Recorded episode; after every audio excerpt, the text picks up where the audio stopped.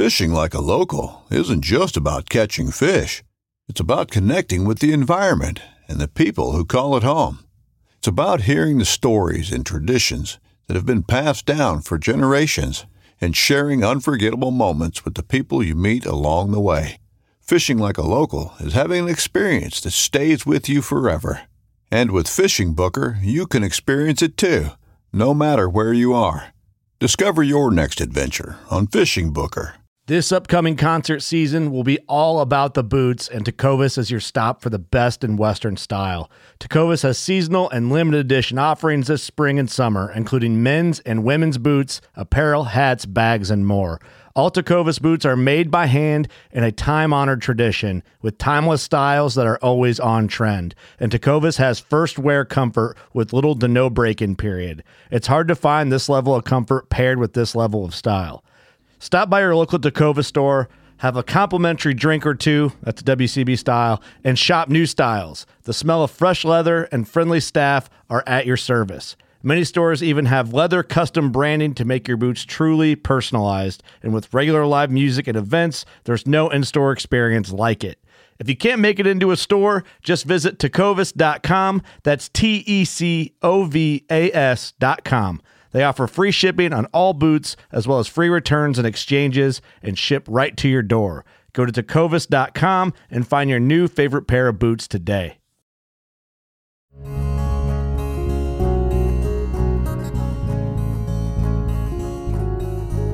Welcome to the Casting Across Fly Fishing Podcast. I'm Matthew of castingacross.com, where I explore the quarry and culture of fly fishing. Oh, yes, there are lots of fish in this river he said. I was skeptical. But are they wild fish? Oh, yes, they'll fight real nice for you. Wild might not have translated the way I wanted it to. Are these the kinds of fish that are from your country, or have they been put there from somewhere else? Oh, yes, he said. The fish are from here, mostly. I'd been given the green light to take a day to go fishing on our European vacation. To protect the identity of the individual in question, let's just say that the country this story takes place in is famous for pasta and looking like a boot. Hopping on the internet, I found that there are a number of legitimate trout fishing opportunities in and around where I would have been in Italy. Big rivers and mountain creeks filled with familiar as well as somewhat exotic species, and everything seemed to be accompanied by some pretty remarkable backdrops. I found a couple of guides to communicate with and started planning a day fishing in the European countryside. I wanted to experience some real fishing. Just like here, there are some amazing rivers that contain huge fish over there. But also, like here, many of them have stocking programs and are seasonal fisheries. I wasn't about numbers or size, I just wanted to catch a fish in a place that it was from. Inasmuch as I wasn't going to be eating at the nicest olive garden in Italy, I wanted an authentic fly fishing experience. Whizzing in and out of traffic in an unfamiliar vehicle the size of a bumper car, the thought did cross my mind that I'd take fishing for stocked rainbows over dying. Oh, yes, here we use very heavy rod for the fish. It is like your seven or eight weight. Wow, I stammered. That must really do a number on the small mountain fish. Oh, no, we use a light line with the rod. It's like your five or your six. I was thankful that my wife and I had a don't think about the conversion rate mindset on the trip because I was beginning to think that my euros were going to be somewhat misspent. He was nice enough, professional, punctual, and presumably adept at driving getaway cars. His rates were fair, and there were lots of photos featuring heavy trout on his website. Plus, he was taking care of all the logistics. The licensing, permitting, and what have you was beyond me. Oh no, no worry, you just come and we fish. And I was guaranteed wild fish. Well, mostly. Apparently, that was good enough for me. When we arrived at the river, I unclenched every muscle in my body and rolled out of the tiny car. I think the hood ornament was a bee or a moth or something. The river was picturesque. The cliffs on either side were spotted with shrubbery. Small villas poked out of the hilltop trees, and I could hear the water. As he unpacked the gear from the trunk slash back seat slash area between us, I wandered down to the river. The water was clear, and I could feel the coolness rising up from it as I took a few steps down the bank. There was a lot of aquatic vegetation waving back and forth in the quick current. The stream bottom and banks were comprised of smooth tan gravel, and I saw a few fish. At that moment, all the highway shenanigans and back and forth about species was gone. I was looking at trout, and I wanted to catch them. It was a beautiful day, and I was in an amazing place. The sights, sounds, and smells were new and exciting. I had a chance to do what I love. Why should I complain? It was then I heard a truck rumbling up the dirt road on the other side of the river. As it neared, I noticed a large, peeling and faded decal of a fish on the door of the cab. It passed, and I followed it to my right and up the hill. It pulled up to a gate, and the driver hopped out. He had hip boots on, and as he unlatched the large entryway, I saw concrete walls sticking a few feet up off the ground. I squinted to see exactly what I was looking at, and then it hit me. I was about to fish, in Italy, next to a hatchery. The thought had barely begun to process when I heard him. Oh, yes, lots of fish today, you see. Get on your boots, and we'll get them. The Galleria dell'Accademia, the Ponte Vecchio, the Cattedrale di Santa Maria del Fiore. For the past few days, I've been standing in these places, absorbing the immensity of their historical and cultural significance. Statues, paintings, and facades that I've been seeing my whole life were now right in front of me. There were moments that were humbling, emotional, and contemplative. And then there were moments when I realized that I was paying hundreds of euros to fish next to a hatchery. Oh, yes, lots of fish today, you see. Get on your boots and we'll get them. Oh, yes, I thought. I bet there are a whole lot of fish here and up on those concrete raceways. Now, I'm not too good for stock trout. I've caught my fair share, and actually believe that there are some very viable reasons for stocking fish overall, I think that there's more harm than good that is done when there's native fish populations, but I'm not going to balk at fat, dumb rainbows thrown into a Midwestern pond for kids fishing in a fishing derby. What I was and am balking at was specifically asking to fish for native trout on my international vacation and then being wildly driven across the Italian countryside to fish for boutique browns. Now, northern Italy contains a portion of the Dolomites. As part of the typically limestone southern Alps, the rivers that flow from the mountains down into the valleys below contain fishes that thrive in cold water ecosystems.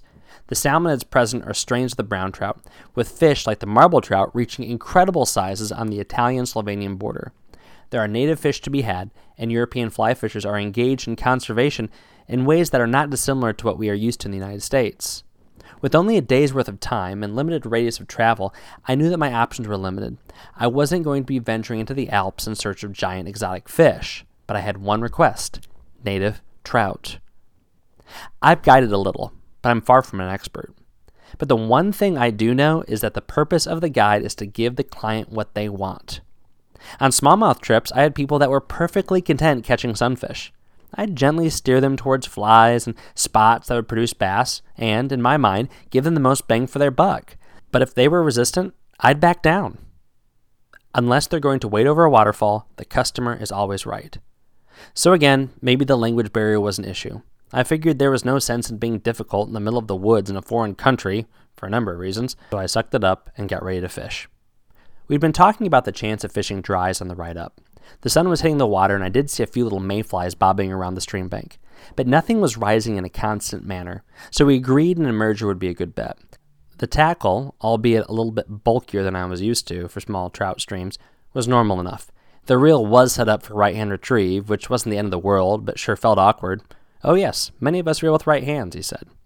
I was quickly into a fish. The Browns were feisty, pretty enough, and presumably good fighters, each one was between 12 and 14 inches, but didn't really stand a chance against the heavy rod. In the moment, I wasn't frustrated or bothered. It wasn't like I could just pack up and go somewhere else. Plus, they were actively feeding fish in front of me. Maybe I'm not mature enough as a fisherman, but that situation is difficult to extract oneself from. As I was fishing a riffle, my guide got a phone call. He gave me the one second finger and headed upstream. I caught and released a few fish, and he still wasn't back.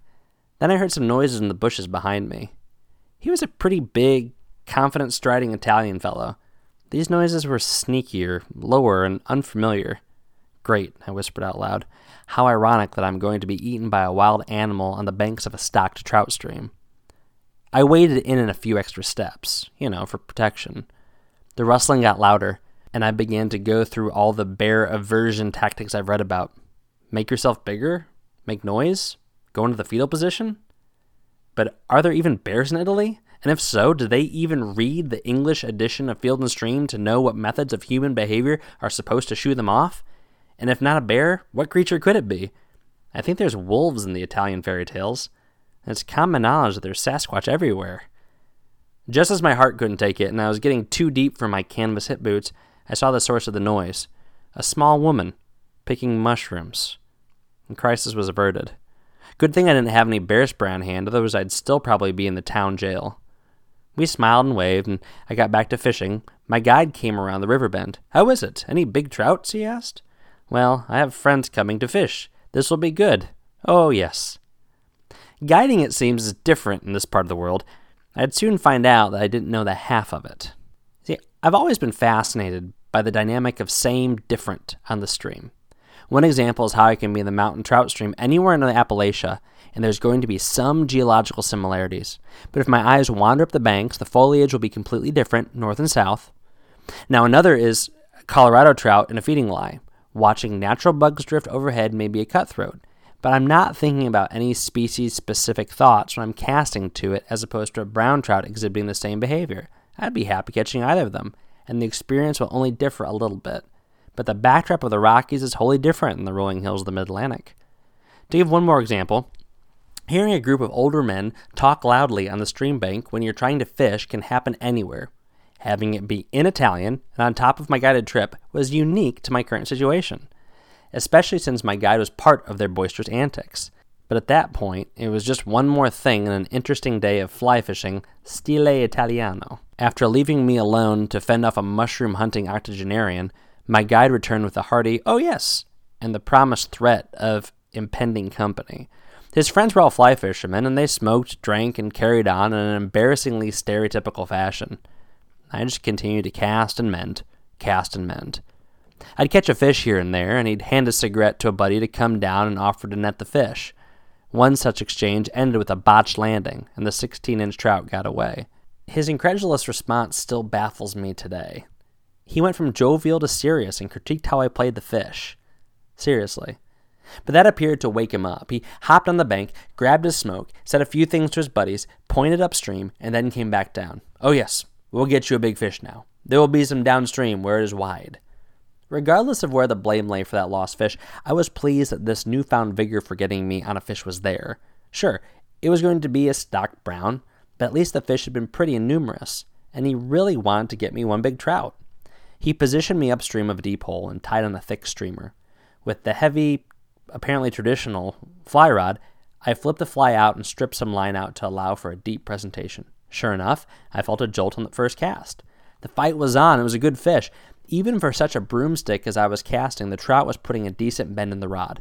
My guide was giddy and even got his camera out and began to film. Oh, yes, oh, yes, let him run. He's not really pulling any line and he's in the pool still. No, no, no, give him line. We will get him to jump and I will film it. I think I can land him here on this gravel. Oh, yes, but after a fight, I just need to film the. No! It got off. What did you do? I gave it line. You let the line loose? Now, I can't remember precisely what I said, but I'm almost positive that he caught that I wasn't too pleased with advice for playing the big brown. I reluctantly gave the fish too much slack, and the barbless streamer hook just came out on a head shake or some other maneuver. Briskly coming up to me, he looked at the leader and the fly. The equipment was fine, but I think he was formulating his next move. He clipped off the leader and then went from being frustrated right back to being almost apologetic. Oh, yes, it is no good to lose a fish, you see. I want pictures for my website. You've got to be kidding me. All of the let him run and give him line was so that I could help shoot marketing materials? Now, I know that you might be thinking that I'm insinuating too much, or that I was being presumptuous and let some hurt feelings and failed expectations ruin what had otherwise been a fine day of fishing. That I wasn't giving a man who had taken American tourist fishing at a productive fishery the benefit of the doubt. Well, what say you to this? Oh, yes, he said, I have a plan. Oh, yes? Oh, yes, he replied confidently, missing my dry attempt at something. I will go get a rod and catch a fish for a good picture. There it is. No insinuation, no presumption. Mark the benefit as doubted. Off he went to get a fly rod, to fish, himself, on the trip I paid for. And there I was, and I still didn't even have a fly on my leader. That morning, I woke up in the apartment that my wife and I had rented in downtown Florence. The noises of the nuns rustling in the courtyard below were the first reminders that I wasn't home. After getting everything prepped train tickets, extra pants and socks, a wad of euros to pay and tip my guide I headed across the city to the rail station. It was a surreal scene to be in an ancient city before it wakes up. I was excited to go fishing, but there was a part of me that also would have liked to stay and explore. My wife had a day of gelato, art, relaxation, and more gelato planned out. There was a twinge of regret that we'd be apart, too. But like with any day fishing, all the sleepiness and discomfort is quickly shaken off when the reality of a day fishing sinks in. At the train station, sipping my coffee, it hit me that I was about to drive into the mountains of Italy to catch trout. This was perfect. Now, fast forward six hours, and I was watching my guide cast a rising fish. This wasn't perfect. Oh, yes, there should be a big one here. Oh, yes, I thought. There's a big something here, but it isn't the fish. Like I've said, this whole time I'm reminding myself that I'm in another land with other customs and potentially other expectations for a guided fly fishing trip. Maybe this is all normal. Maybe he's doing his best to identify what the big ones are keying in on. Maybe I've somehow inadvertently asked for this. No, this is dumb, and it's going to keep being dumb. So I resolved to make the best of it. I kept fishing. I went over and asked for a few flies. He cast one more time, giving me the one second finger again, and then popped open an overstuffed box of bugs that he was just thrusting at me. I grabbed a few little dries and a streamer. I said thanks and headed back downstream. Not a word from him. In a passive aggressive action of deliberate defiance, I walked out of his view. I didn't want his inconsiderate activity to ruin these last few hours of my fishing. I found a nice little run. I couldn't see the hatchery. I couldn't see my guide. I couldn't hear his posse loudly telling dirty jokes in Italian. I could just fish. There were a few nice brown trout rising. I caught a smallish one at the tail of the pool. Holding in the current, I thought that this wasn't all that bad. Sure, it's a stock trout, but it's a trout, and I'm fly fishing. Tonight I'll have a delicious meal with my wife in a piazza of a stunning Renaissance era cathedral. Tomorrow we'll continue to explore and visit some more museums. Our Italian vacation had just gotten started. There was no reason to let a few hours with a squirrely guide put me in a bad mood. After only one or two more casts, I saw a rise under an overhanging limb. The rise form was beautiful, a small, dimpled sip with a swell behind it. That kind of rise has a certain kind of trout underneath it. I had to get closer to be able to angle the cast such that the fly would land upstream of the branch. In doing so, I could see the fish laying up and watching the surface. It wasn't a leviathan, but it was a big trout, probably around 20 inches or so. And the most striking feature was a red hue that characterized its coloration. And it was feeding. It was a frantic back and forth wildness where it would look at this, look at that, eat this, rise to that, swim over there, take a break for a second, but then go back to feeding. This was a catchable fish. My first cast didn't quite get there. I blamed the stupid stiff rod. The second landed with some vigor, and the fish rushed over but then bailed back to his feeding position. I blamed the stupid thick leader. The next cast was right on the money. It took a natural floating right in front of it. Stupid nature. But this was good.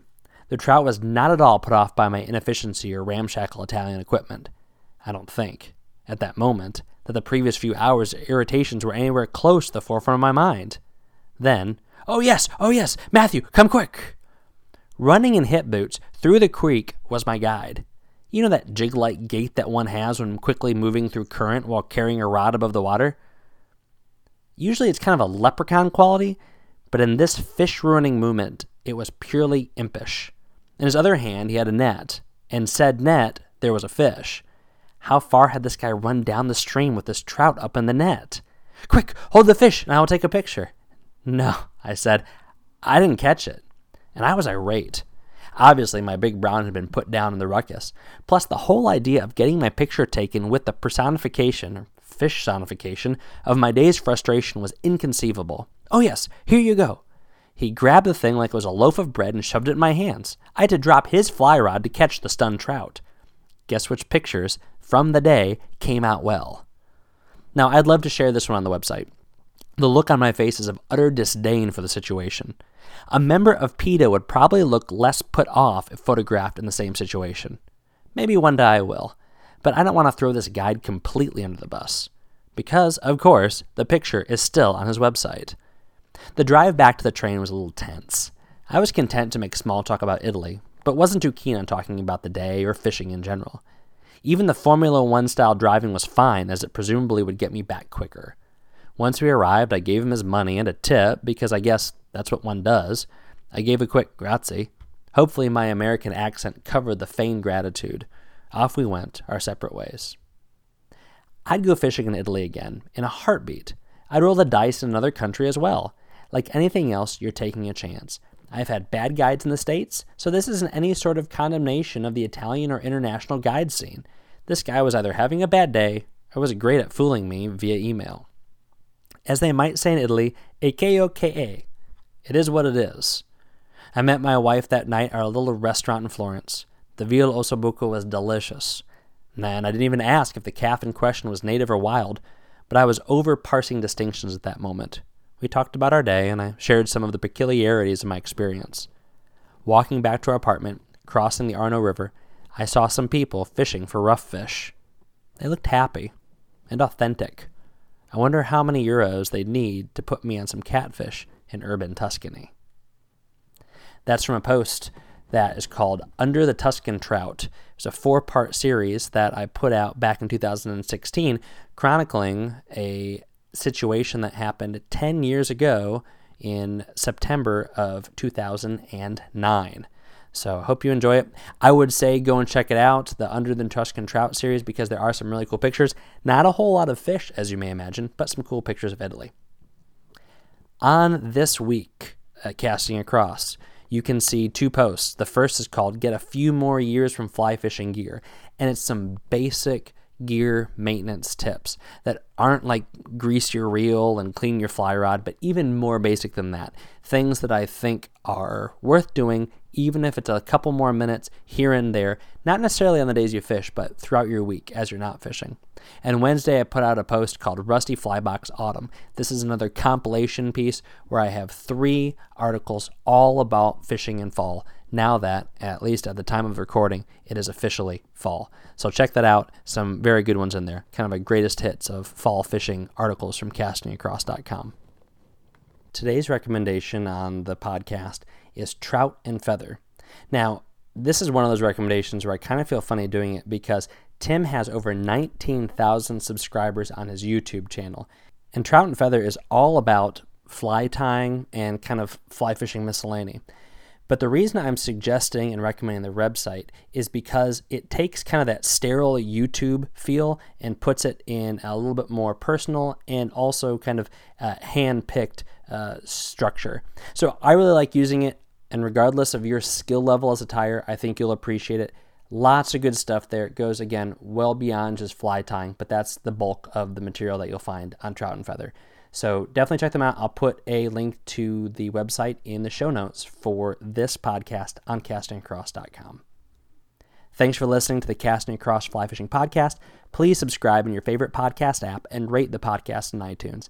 Then head over to castingacross.com where you'll find more info on this podcast and three posts a week on the people, places, and things that go into the pursuit of fish.